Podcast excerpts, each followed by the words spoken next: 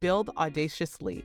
I built an organization focused on education, and I don't have an education background, but I do know I have the skills to be able to execute on this. And so sometimes we let our backgrounds or who am I to do this? I'm not necessarily good enough. I didn't go to school for it. And I'd say, like, push that right out of the way. Who are you not to do this? Oftentimes, it's those that are actually outside of the system that come up with the unique um, experiences to to to create the solutions.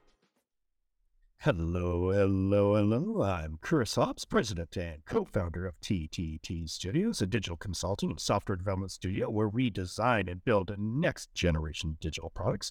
And I am super excited to have Anthonia Ogundele as a guest of episode 81 of the Afternoon Tea podcast. Anthonia is the founder and executive director of the Ethos Lab Educational Society Ethos Lab is a nonprofit STEM and culture focused innovation academy for youth age 13 to 18 that provides access to emerging technologies, culture, and a community of innovators. Anthonia's career has been as a resilience professional. Most recently, she was with VanCity Credit Union and has held various positions in emergency management with the Ontario government and continues to consult with the World Bank. Anthonia has a passion for community. In 2016, she founded the Hogan's Alley Land Trust, which evolved into the Hogan's Alley Society and was the former chair of the Coal Harbour Residents Association. In 2016, she founded the, I love this name, Cheeky Proletariat Gallery, an accessible and inclusive space for free expression of all people. She holds a Bachelor of Social Science and a Certificate in Governance and Public Policy from the University of Ottawa and a Master's of Environmental Studies and Urban Planning from the University of Waterloo. That was a mouthful. Antonia, Thank you so much for joining us today. Thank you so much for having me. Oh, this is going to be fun. There's a lot of wonderful things that I am excited to learn about. In particular, Ethos Lab. Can you tell me about your, you know, about your background and how you came up with the idea behind Ethos Lab? Yeah, I mean, there um, coming up with Ethos Lab was not just a direct decision. It was like a confluence of many different circumstances. Um, it primarily came out of the need of, of creating a space where young people are able to gather in the city um, really reflecting on my my identity as a, a mom and a, and a parent of an amazing teenager. Um, and thinking about where she might be able to go after school to be able to just kind of hang out and be comfortable, but also a space that responds to um, the need uh, to create spaces where underrepresented uh, young people are able to come together and innovate and create. So, um, Ethos Lab was kind of the confluence of that. Um, how do we create that safe space for the young people and also respond to like major issues or emergencies that are happening um, in our world? So um, that is what Ethos Lab ended up kind of. That was the genesis story, and so now our primary mission is um, to empower youth to transform community and shift culture, but by providing access to this type of space as well as resources, mentors, and again that community of innovators that can inspire so the youth can inspire each other to i don't know create whatever they have in their imagination I love it. Well, there's so many tools today. What you're doing is just showing them the tools and giving them the path and help and helping them out. Now, I mean, I uh, just as you said, you have a teenage daughter. I have a teenage daughter and a teenage son as well. So I, you know, definitely. You know, oh yeah, oh yeah, the double hair. This is why most of my hair is missing, um, and why but, most of my hair is gray.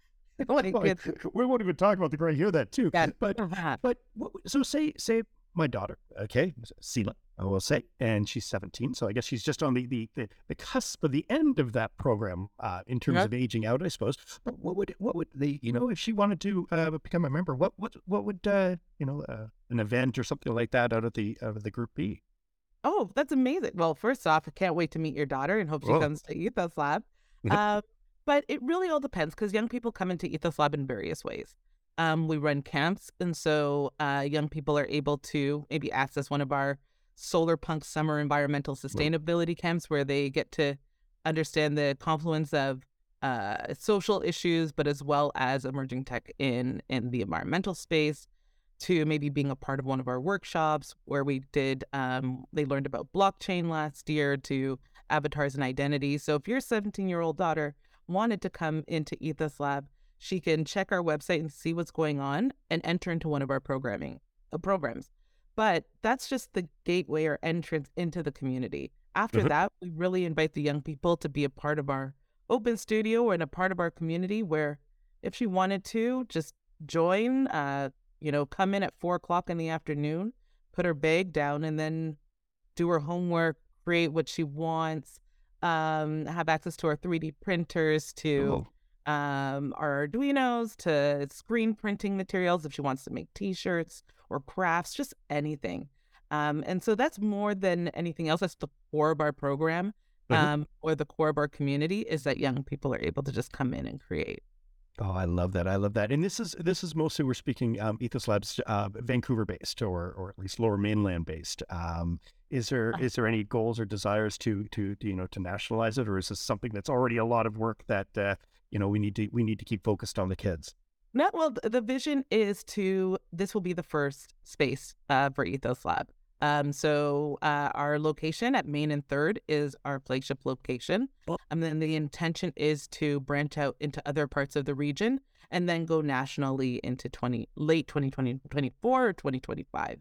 Um, we've been working on business planning to look at uh, going into Calgary, Edmonton, and Toronto, and so looking at which one would be the best pr- prospective city. But the intention is that this would be a national um, organization where there's a bunch of ethos labs across the country where kids will come in and innovate. What a wonderful vision! What a wonderful vision! And in order to kind of meet that vision, how can organizations like ours help you out? Like, I mean, this is this is a community driven you know project, and you're helping all, all of our kids. How can we help you out? Oh, well, I think number one is you've got a teenage daughter. In fact, you have two teens. Invite your young person out. Tell them Oh. to, uh, to come into Ethos Lab, join us, come to one of our hackathons, one of our events, or just stop on by. Mhm. So it's always about growing the community and growing this uh, movement of innovators. Um, and then the second thing is, as an organization, if you're listening, um, we're always looking for funding support. Um, and so we have uh, our we do our one hundred thousand dollars in a hundred days campaign. Mhm. Um, to if you are interested in giving, you know, a monthly donation to be able to support our organization operationally, but it also does support in subsidizing young people that aren't able to access um, our organization as well or access the programming. Oh, I, I think that's I think that's wonderful. Well, can can you and, and, and it's definitely something that we, we, we all should be supporting. Um, well, can you discuss some of the most pressing, maybe social and environmental issues facing, you know, Vancouver? We'll, we'll say Vancouver because we're we're fo- uh, focused here right now, and how Ethos Lab is working to address um, these uh, social or environmental issues.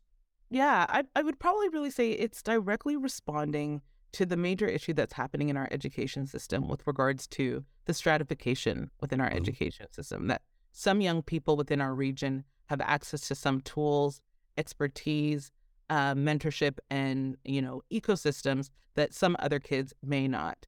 And that either has to do with geography, that might have to do with administrative priorities, in many ways it is also stratified amongst like demographic whether gender whether it be race and background as well.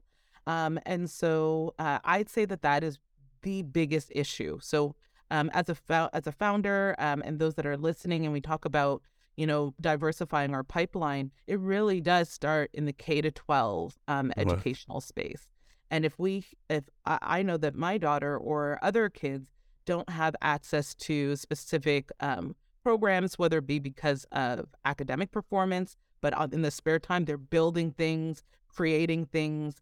Um, but it doesn't necessarily translate to, you know, great marks because the education system may not be meeting their um, educational needs or how they how they choose to learn. Um, that uh, I don't think any young person should be denied access to tools um, because they may not necessarily be having um, strong academic performance. Um, and what we're seeing now, um, eh, just in how the markets are changing, um, if you have, uh, again, the network and community to the expertise to just the passion and drive, if a young person is developing apps and websites in their spare time, but might be challenged in English um, Uh. in their in their um, classes, or might be challenged in the math area, they may not necessarily be um, identified by the school as, um, you know, hey, maybe we'll introduce you to this program, or or maybe you should access this this specialized or enriched program at a school. Um, and then the other thing is that because of the stratification that's happening within the education system, we are seeing parents, I'm sure, such as yourself and including myself, you're looking for creative opportunities outside of school. And it's a bit like Hunger Games on getting access to like really great, unique program. There's 10 spots and Uh-huh. hear from a friend of a friend of a friend. You got to sign up at eight o'clock in the morning. If you don't sign up at eight, you completely miss the boat. Uh-huh. Uh, so, like, I wanted to be able to eliminate that like pressure and stress that parents um, feel Uh-huh. in finding dignified, creative, and future focused programming that really sets their young people up um, for the future. I think that's I think that's such a great uh, goal and mission and and and I mean I really like I also really like I mean for those we're we're I mean, I'm obviously a national podcast but um you know I know Vancouver very well and I love where you're centered because Main and Third is like we'll call it the heart of Vancouver and and and and, and you know with with some of the more uh, transportations going in there and all that even more so the heart um, and I also, you know, kind of treasure what you say in terms of like my kids actually went to um, a Catholic school for good or bad. They went to a Catholic school for for for elementary school, actually at St. Francis Xavier, which is just two blocks the from where you are.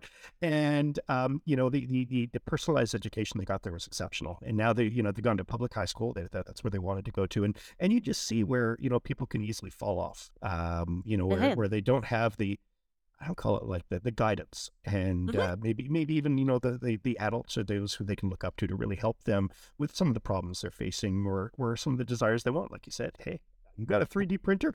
I've dreamt of even touching one of those things, and you know, and, and to empower people, I think. I think that is super cool. Well, can you speak to some of the unique challenges and opportunities facing? I mean, we'll call this a social impact startup, um, Yeah. and it has you know very unique challenges. And how do you navigate those challenges as a founder? Yeah, I mean, uh, where do I even begin to start Mm. um, as a Black female founder nonprofit in terms of accessing, uh, number one, in terms of the barriers around funding? Um, that is, I think, one of the biggest challenges. Um, while we um, are establishing our revenue model that allows for it to be a sustainable um, nonprofit, we are continuously looking for grants, um, looking for uh, corporate partners in Mhm. order to be able to access uh, funding to be able to support and grow our organization. The demand is definitely there, um, but the the challenge is again securing year over year funding. So often, um, an organization might donate um, to the end of the year, um, and then you're having to like find additional funding for the year after and the year after, um, which makes it very difficult to secure Yeah. talent and a team, um, to build momentum. If you don't know, or if everyone's uh, um, if everyone is uns uncertain about the future, but that's kind of the life you sign up for as Oh. a, as a founder.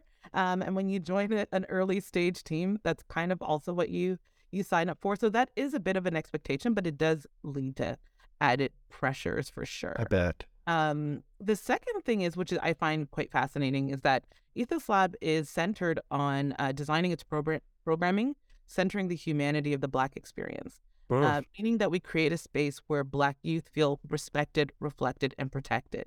And that, as like a design ideology, uh, creates an inclusive environment for all young people. So Mhm. all young people, like it doesn't matter the background, are all able to come to Ethos Lab. And that's been a really interesting um, communication challenge in being a Black-led organization and uh, being able to communicate consistently and just say, you know, anyone is able to come. Um, Wow. So we do have, and, and again, our target is around Black youth and girls. So, Mhm. so we definitely have a large population of Black youth um, and girls in, inside of our programming. Uh-huh. But um, it's just really interesting on um, how parents either opt in or opt out into that type of diverse environment um, in terms of being um, led or being or participating in it. So I think um, again, it's really great talking to another parent and, and, and a dad in this is that parents have a ton of agency on who they allow or uh, want their kids to hang around or be around with. Uh-huh. Um, and uh, it's so it's just been really in, an interesting journey to hear the conversations that I have with different parents um, on um, accessing or, or joining Ethos Lab, mainly around that particular demographic focus. Mm, well, I think I think that's pretty cool. Well, I I mean, you're talking about a team, so you, you you have a team, maybe some volunteers, maybe some paid. I'm, I'm not sure, but how do you how do you approach team building and leadership, and what sort of qualities do you look for in these team members? Yeah, it's been um a, that is I think one of the most interesting challenges too, right? Making sure that you're building the right team, um, one that is able to also understand that um, in doing our research out there, there really isn't anything like Ethos Lab out there. So um, it's really finding kind of the right skill set and the mindset that is willing to build into the future and really think about, oh, well, I don't know what this looks like right now, but I like I don't know where it's you know being able to charter kind of this these muddy waters, but being aligned with this mission and vision is extremely important. So I'd say that's number one. Um, that they're they're committed to uh, again in, in increasing the amount of representation in these areas of STEAM and really empowering these young people to to be engaged in their communities, engaged in their lives, and giving them the agency. Um, then the second one is uh, around um, just uh, skill sets.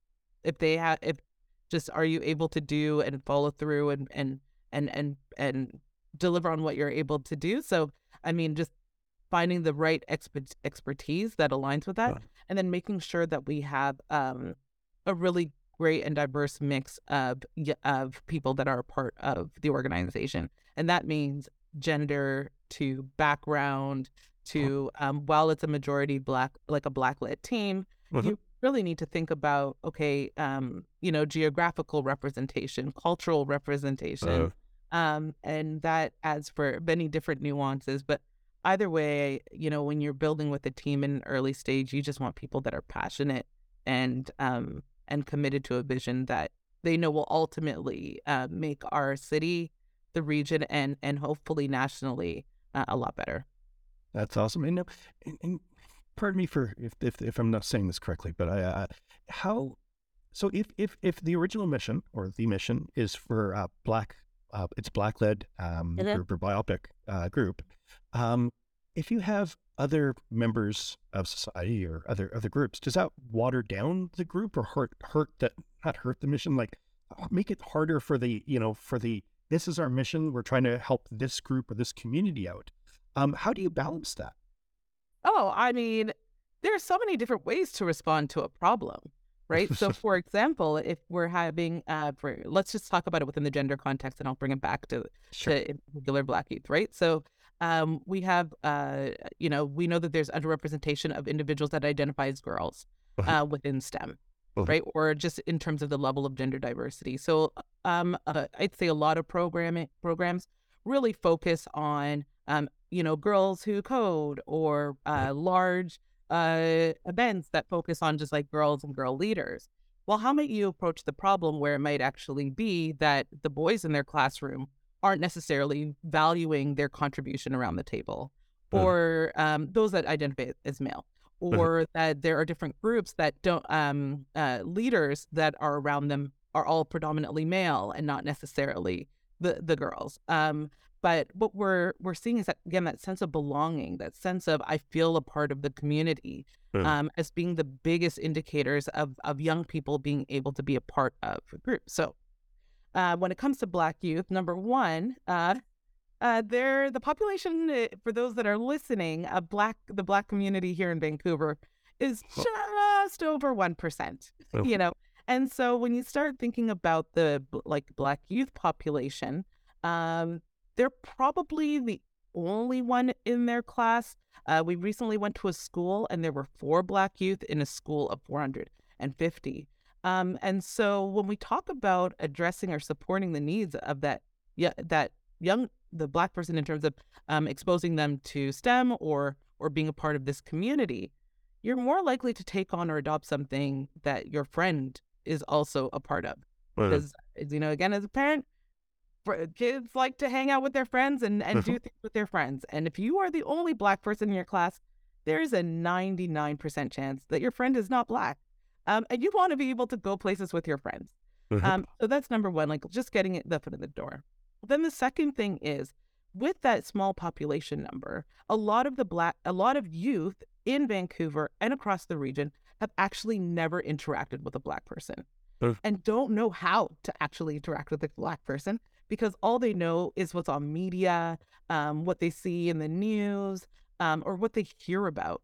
And uh-huh. so when it actually comes to interacting with a real live black person and and I and especially peers, uh-huh. there are certain stereotypes that are brought into the picture. Uh-huh. Um, there's also um, uh, an unclear understanding of what to say or how to be around them, or maybe not feeling cool. Like there's so many different layers. And what we want to do and why it's very intentional around centering the humanity of the Black experience is creating that environment where people can just, a Black youth could just be themselves and their parents just see them as themselves.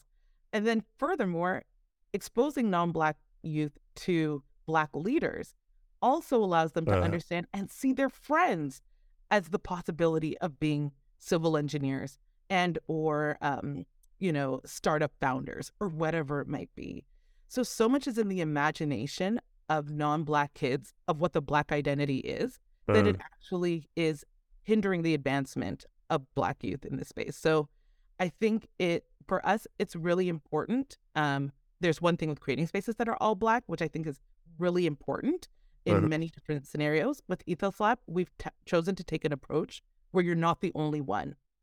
That's been the issue with with girls. I'm the only one in the boardroom or i'm the only girl in this class. My daughter was the only girl in her gaming class that she had taken before ethos lab started now it's oh i have someone that looks like me understands my identity and oh my gosh i have other people that look like me around me.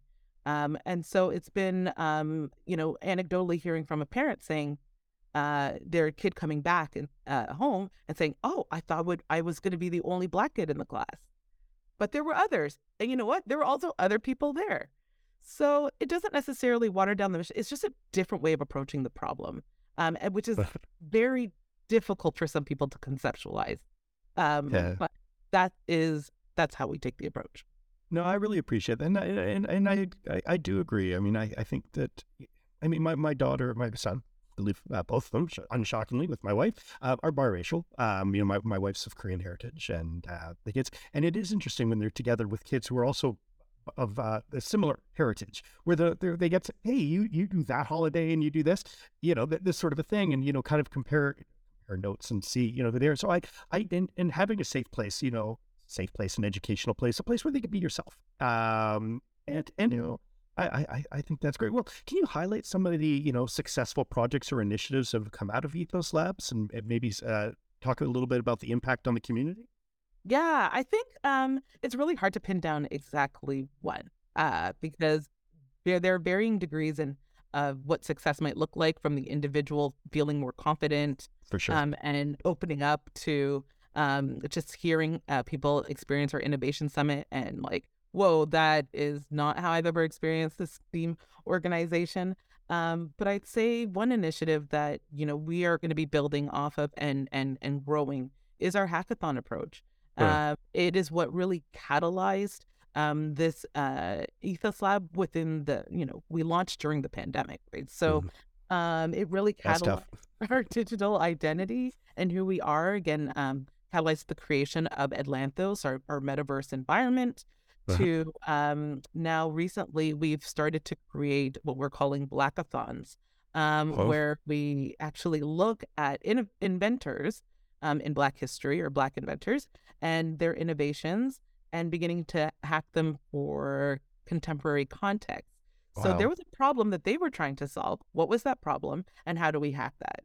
Um, and so again, humanizing the inventors beyond just like um, this is a thing that was created by a black person to really getting your hands in there to understand the innovation and uh, mindset um, and design mindset to be able to create something new. So I'd say the um, hackathon approach has has been uh, the one of the the best. I'd say um, uh, initiatives that we've run and that we want to continue to scale and grow because it's just the more young people we can bring into that space, the more we yeah. can catalyze their imagination and, and bring them into our community.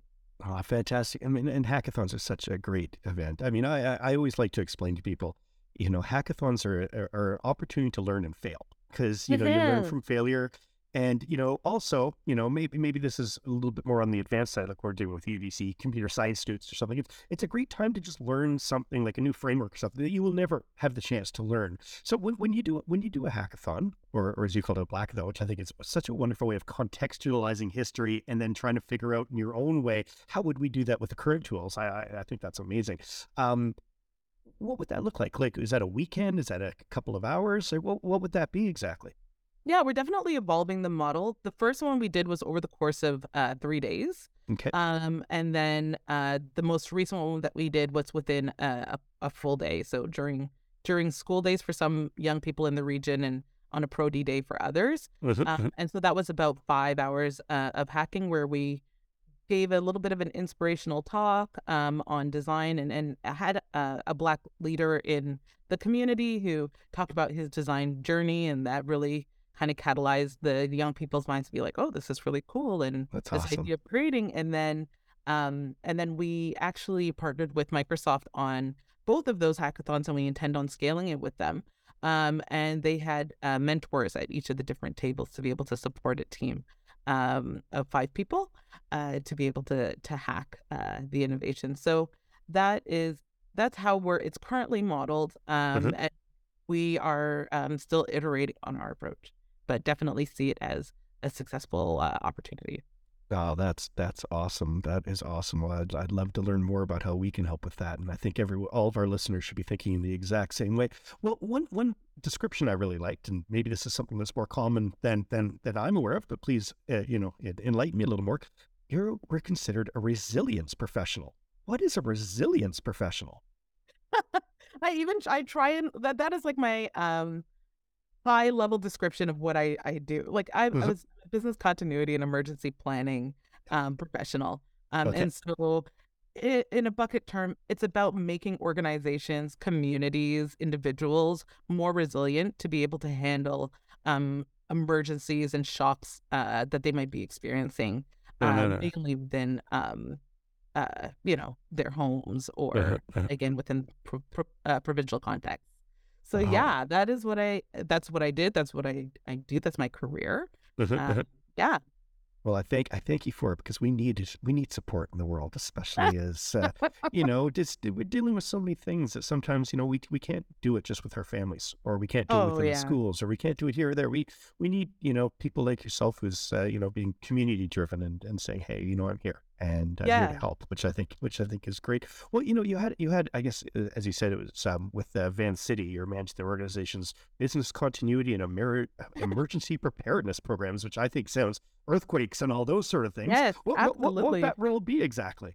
That is uh, literally it. Just like making sure that the organization is able to handle any sort of again shots to um, the organization. So um, one really big one to contextualize it um, would be like what is uh, you know pandemic planning, Mhm. or it would be um, if there are systems outages, or if there are um, reputational risks. So many different things. I mean, oftentimes business continuity is within um, risk risk management areas. Sure. Um, and looks business risk.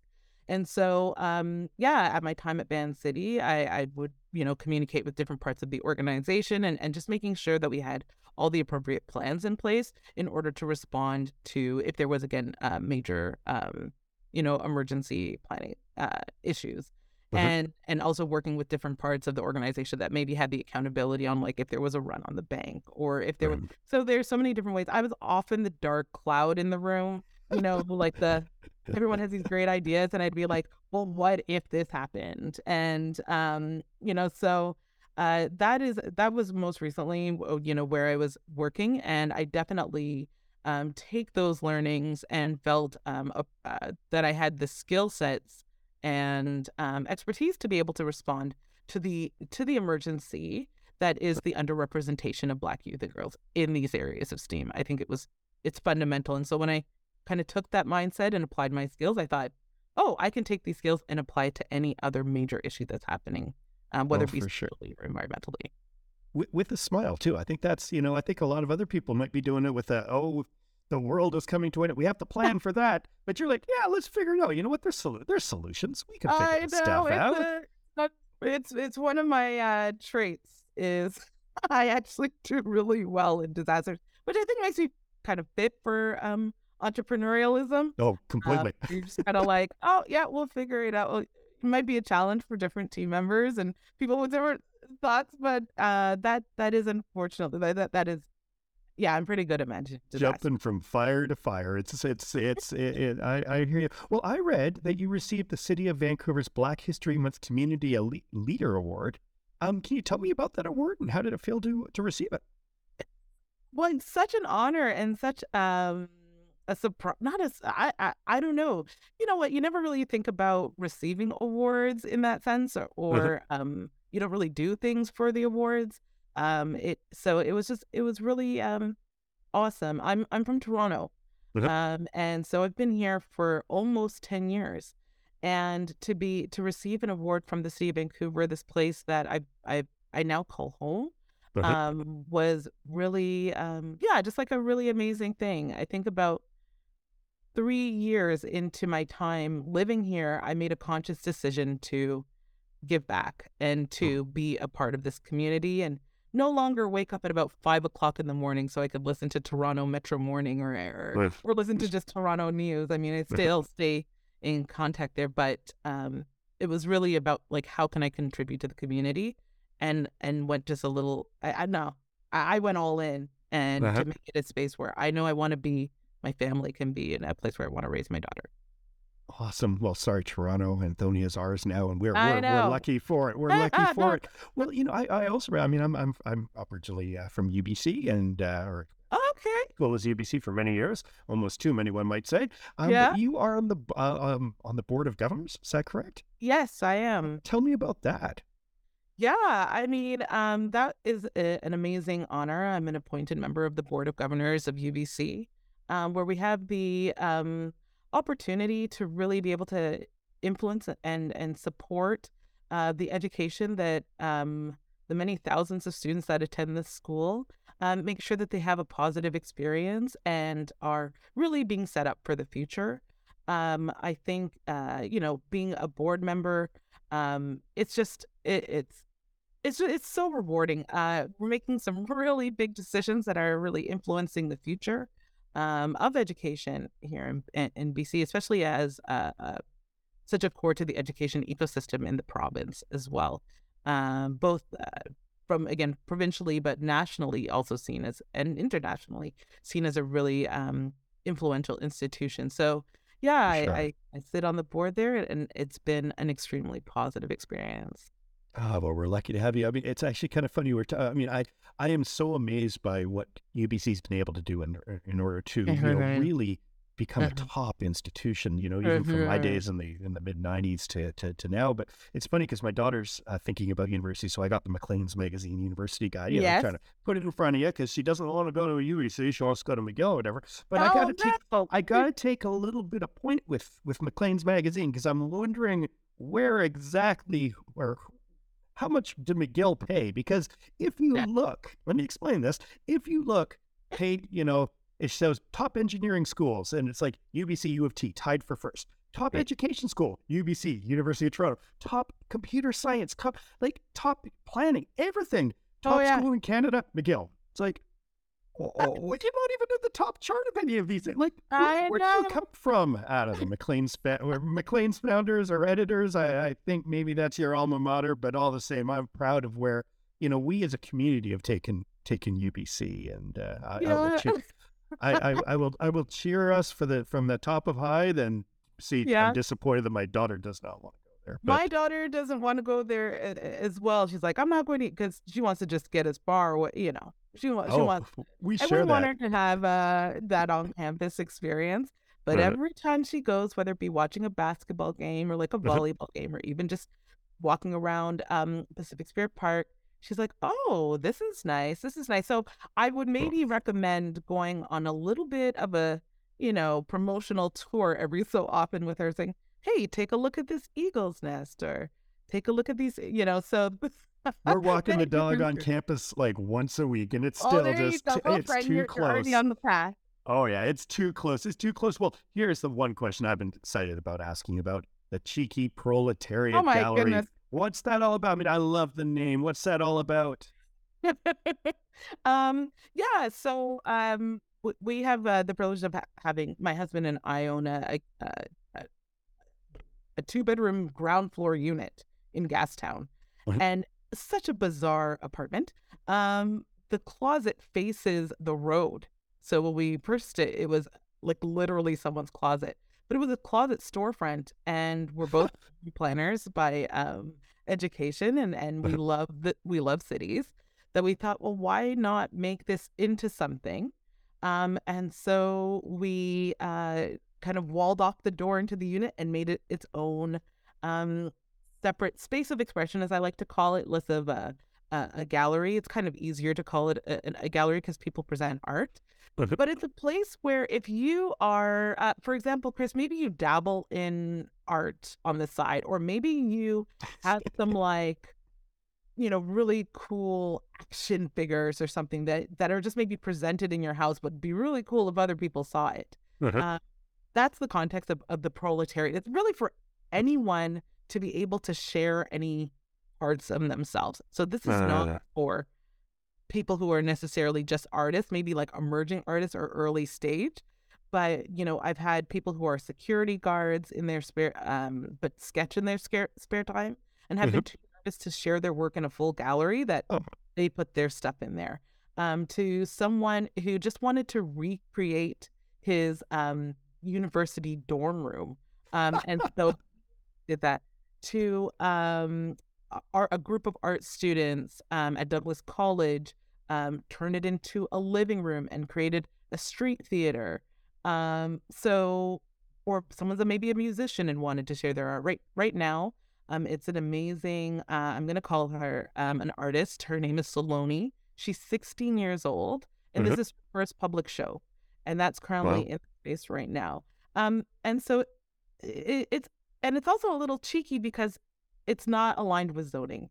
So, um, it's kind of like this pirate space in there.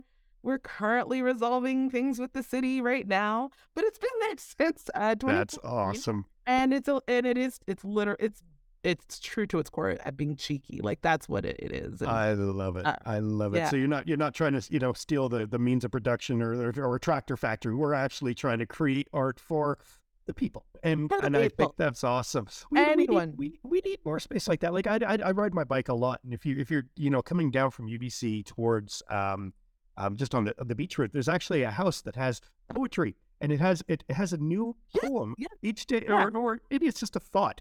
And the Yes. fact that someone spent the time to have this digital sign that you go by and you have Yeah. a new thought each day, I love that. You know, it's and it's one of the unique things that makes a city communal and livable in a city Yeah. that's very expensive and hard to be communal and livable sometimes. Exactly, exactly. But when you have the opportunity, like if you just have the idea or the creativity and um and the space, like um, eh, there's there's just so much possibility. You can't can't zone that in there, you know, when it's something that small. But we've had um uh one young one young person.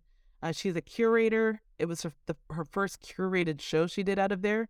Wow. And then just last year, she curated the Museum of Anthropology, and now she is a director at uh, ArtSpeak.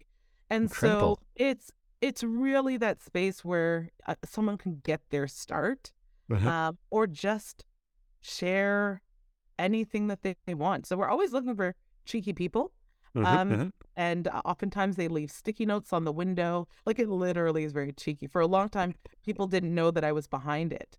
Um, and the person who comes in and paints it, I, I just call him and give him a key, drop off the key somewhere. He's like, "Who are you? what is this place?" People keep asking me about it, and uh, that's the fun about it. Uh, you know, so um, yeah, Well, it, it's that's really great. wonderful. That's a great, great use of land. I got to say for everyone to, to to enjoy, to enjoy. Well, um, Antonia, as as as as you hear, as our listeners know, the the the, the theme of the afternoon tea podcast is to uh, speak to wonderful entrepreneurs and social entrepreneurs like yourself in order to prepare that next generation. And, and I'm hoping a lot of the stuff that you shared today is going to create a bug of excitement for someone to maybe you know help say in Montreal or Quebec or or you know St. John say, hey, this is something I should do to help out. And so I, I really appreciate you sharing and trying to create that that that energy across our great nation. But I have these two questions I always ask, and I'm excited to hear your thoughts on them. And the first being, can you share one piece of advice to help a younger Canadian founder? One piece of advice I have actually two, and I wrote them. Perfect. Give me a second here. Um, number one, it all starts with relationships. So make sure you maintain solid and good relationships. And I'm Mhm. not just talking about those that you meet at conferences. It might be that person in that you knew in high school that sat behind you in math class. You're very. I'm very surprised at how all the different worlds have connected. Um, and Mhm. so really make sure that you foster relationships. It gets really hard as a founder just because of the amount of time that it Mhm. takes to do anything uh, to keep it afloat, keep the product going. So I'd say that that's the one thing. And then the second one is um, build audaciously.